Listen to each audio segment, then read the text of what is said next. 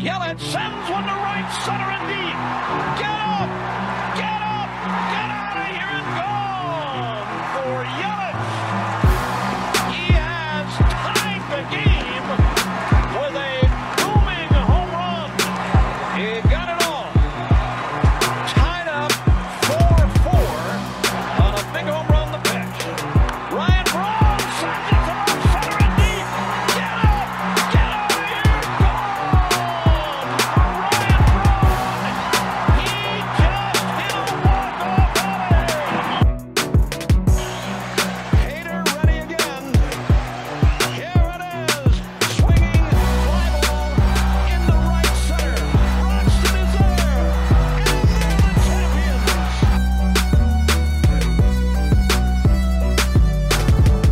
Going Ball and Glove loving Brewer fans? Welcome to the Brewers Trilogy podcast presented by the Wisconsin Sports Trilogy. I'm your host, Tyler. You can find me on Twitter at Tyler Kurth. You can read my articles by following Reviewing the Brew on Twitter.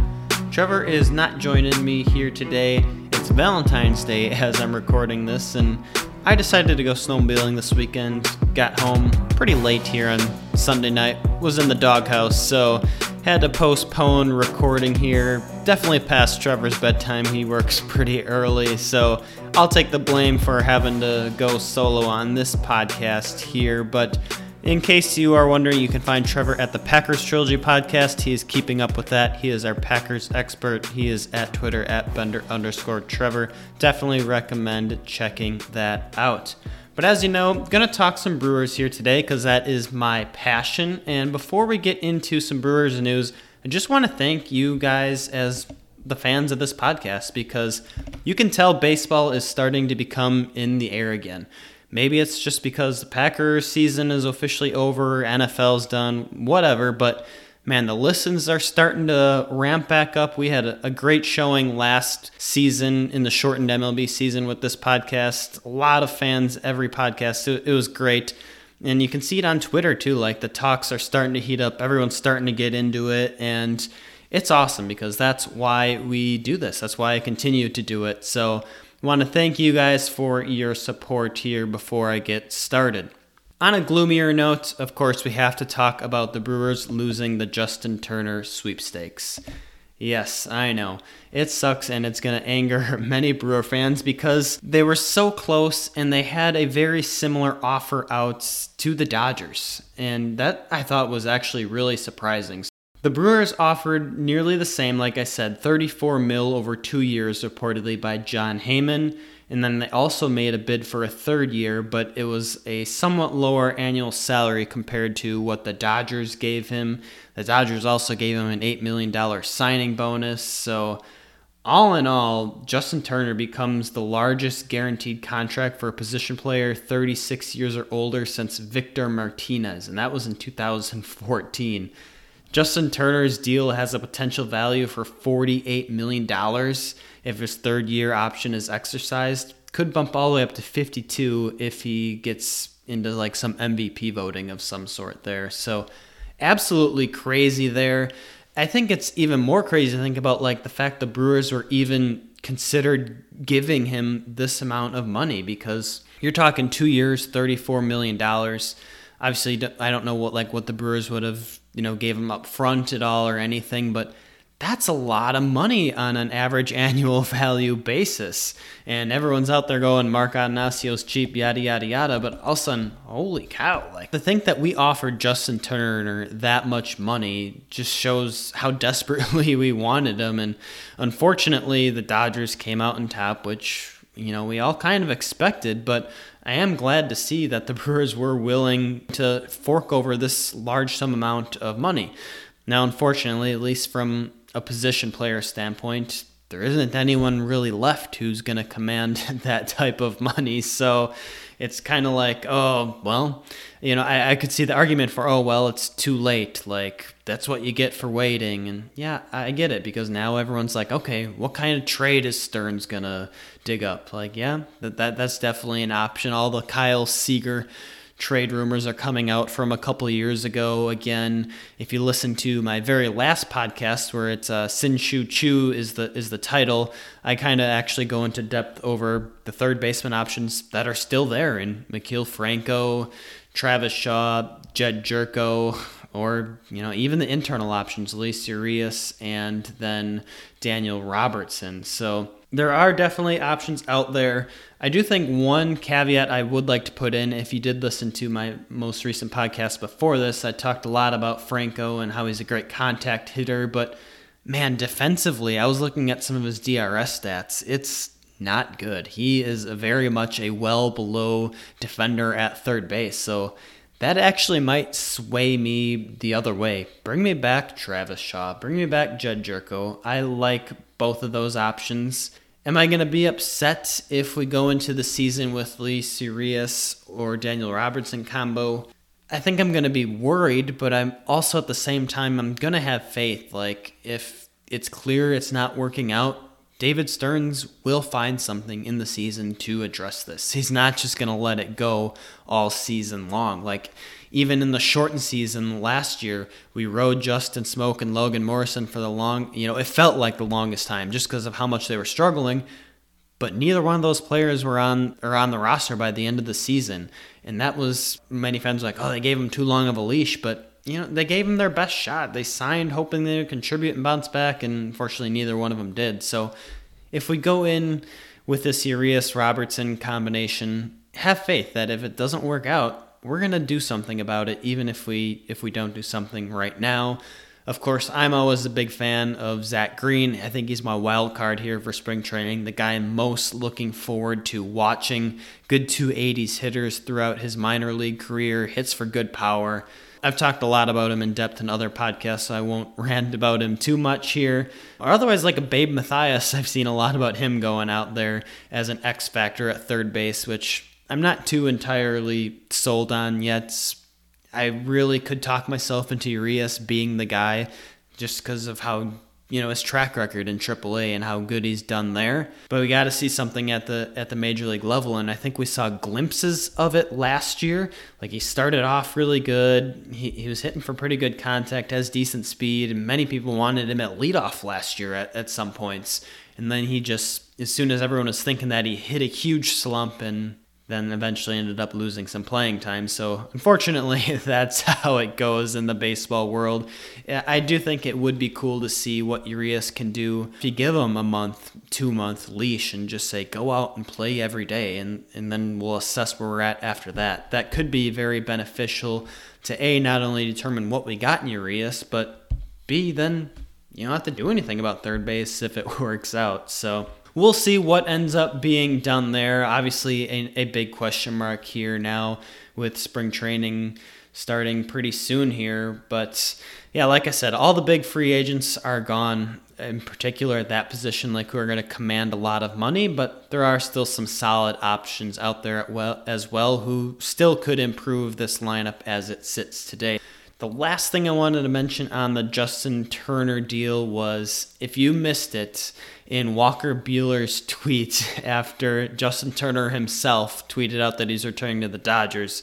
Uh, Walker Buehler essentially said, Were we ever scared? The Brewers? And then just a bunch of ha ha ha ha's after that. And the tweet was obviously deleted shortly after that. But man, that certainly got Brewer fans in an uprise. Brewers' Twitter was instantly, like as soon as Buehler said that, all of a sudden I saw was Arcia's home run off him in the postseason this year. so everybody going in savage mode there. Definitely a mistake tweet by Walker Buehler. Like, come on, bro. Seriously, that just fuels my hatred for the Dodgers even more. Man, the Dodgers are so loaded, which is just the thing I don't really want to talk about in particular at this point. But when we play them this year, yes, I certainly hope we beat them because I hate the Dodgers. I hate losing to them and how much money they've stuck in their team.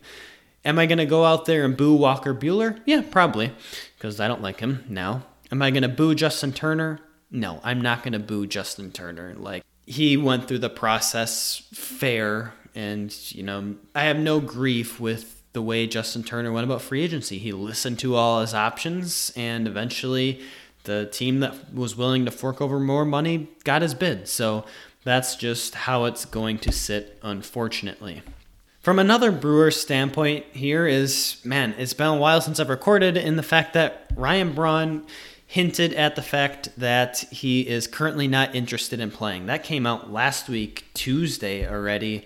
So that would have been the 9th of February when he said that. I kind of knew that was coming, but like to actually hear it is another thing. But I think the important part is he hasn't officially announced his retirement, despite, you know, the kind of all of a sudden I saw Ryan Braun tribute videos all the way over and thank you for the memories. And I'm just like, no, guys, too soon. Like, wait for it to be official, official. Yes, he's not interested in playing, but he did say he was staying in baseball shape. So I think a lot of it for Braun is like, what's going to happen with fans? Like, I think that means a lot to him more so than we think. Like, obviously, he deserves to go out in a a stadium tour with Cubs fans booing him one more time and Brewers fans obviously cheering him and welcoming and him and all that. But the fact that there are going to be fans in spring training, I think, is encouraging. Maryvale did say that they were going to allow fans in some capacity, and I couldn't find a tweet confirming this, but my dad told me today, or one of my family members told me today, that the Brewers were going to allow, I think, up to 15,000 in regular season games once they get going at Miller Park. But I, I'll have to find that tweet or find confirmation of that and, and, tweet it out somewhere. So don't take my word for it. It's just, just kind of what I heard through the rumor mill. Uh, obviously, I think if fans come back or not, that's a big deciding factor for Ryan Braun. If you're, you know, it looks like we're going to be able to start on time and play a full season. I don't think Braun's interested in playing COVID ball at all. So I'm one of those optimistic guys, as you know. I'm holding on to the fact that once things become more official and more details are leaked out, Braun's going to get that itch. He's going to come back for one more season. I am still holding on to that faith, so don't take it away from me. From a lineup standpoint here, I tweeted out and I wrote at reviewing the brew kind of who has the edge as the current leadoff hitter because obviously with the signing of Kolten Wong last week, he is a strong candidate and then we're also getting Lorenzo Cain back again a fan favorite really to get the position, but who has the edge? I mean, leadoff hitter was obviously just a huge struggle for the Brewers in 2020 because after Cain left, we went through Sogard, Garcia, Narvaez, Braun, frickin' Ryan Healy for a game. So it was just never ending revolving door that just kept spinning. And this year, hopefully, there can be a lot more consistency at it, but like, who's going to get the edge first? So if you kind of go off stats here, you think like, okay, Lorenzo Cain is your fan favorite. He did it in 2018, drew a career high in walks. That year was 71 and was really the good table setter for the Christian Yelich that year, who was MVP. That's how he drove in a lot of his runs. But unfortunately, in 2019, that walk rate dipped. His batting average was down. He was battling the thumb injury that year and ended up losing the leadoff job due to performance issues. That's really what it was. And then 2020, obviously, he opted out after just five games, so didn't really get a good sample size there. Lorenzo Cain and Kolten Wong have similar profiles in that regard. They don't make a lot of loud contact. They are good good contact hitters and they have sneaky slash surprising speed where they're they're gonna steal bases once they're on base. When you flip over to Wong here, you think of like, okay, can he draw walks like Cain can, even though the numbers have regressed recently?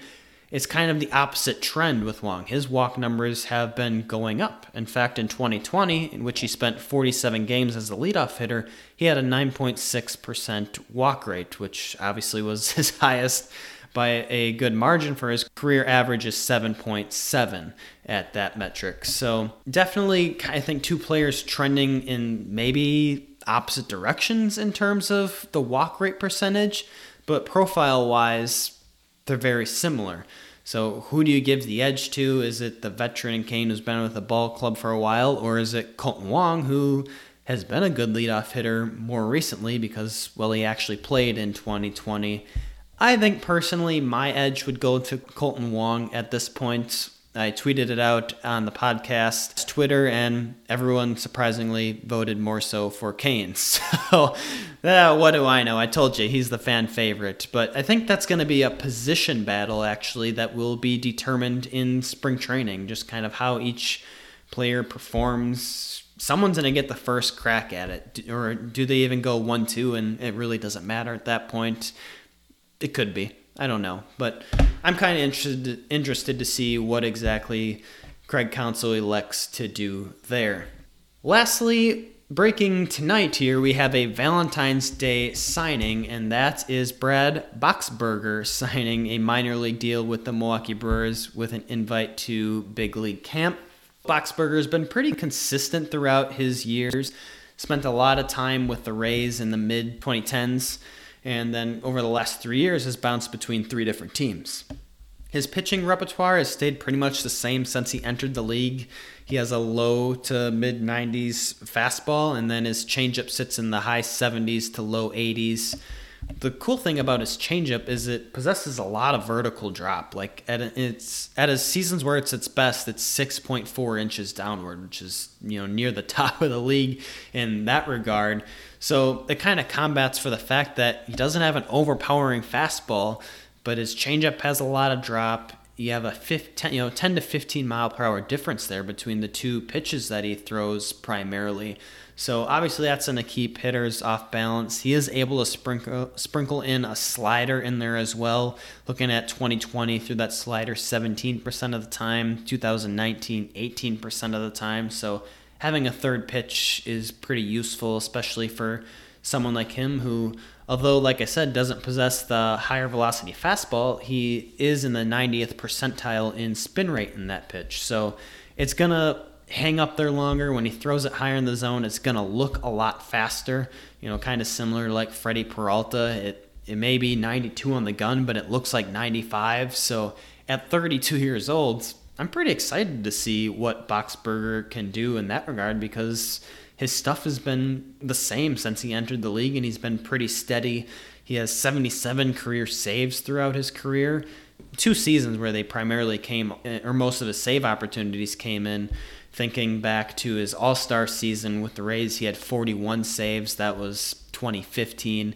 And then in 2018 with the Diamondbacks, had another 32 saves there. So definitely a guy who has the potential to pitch in high leverage, but also I think is just you know someone who possesses another different aspect to contribute to this bullpen if he does indeed make the team. Because you think about all the other profiles of these guys like Drew Rasmussen, high velocity, Eric Yardley, funky arm delivery, Justin Topa, sweeping slider. Freddy Peralta obviously has that knee buckling curveball. Devin Williams, best changeup in the entire freaking planet. And then you're throwing Boxberger out there who's got a pretty good changeup and high spin rate. So definitely brings another look to the table, which is obviously something Counsell values very much. But for Boxberger, unfortunately for him, he's going to have to play his way onto this team because, as we know, with these invite to big league camps, if he performs well and it doesn't get added to the 40 man roster, he could very easily elect free agency at the end of spring training and sign with someone else. So it'll be interesting to see how he does during spring. If he play, performs well, I think you you kind of have to give him a 40 man roster spot. You don't want someone else to sweep in there and pick him up if he's pitching well, or you don't want him to elect free agency. So I'm assuming he has no interest in playing in the minor leagues at age 32. It's probably MLB or bust here at this point for Boxberger, but has potential to be a really good signing here for the Brewers. I like it. Very low risk, high reward there. And yes, it wasn't Justin Turner, but the beat goes on. You have to keep adding depth to this team, and Boxberger is just another signing in that regard. So that is going to do it for me here today.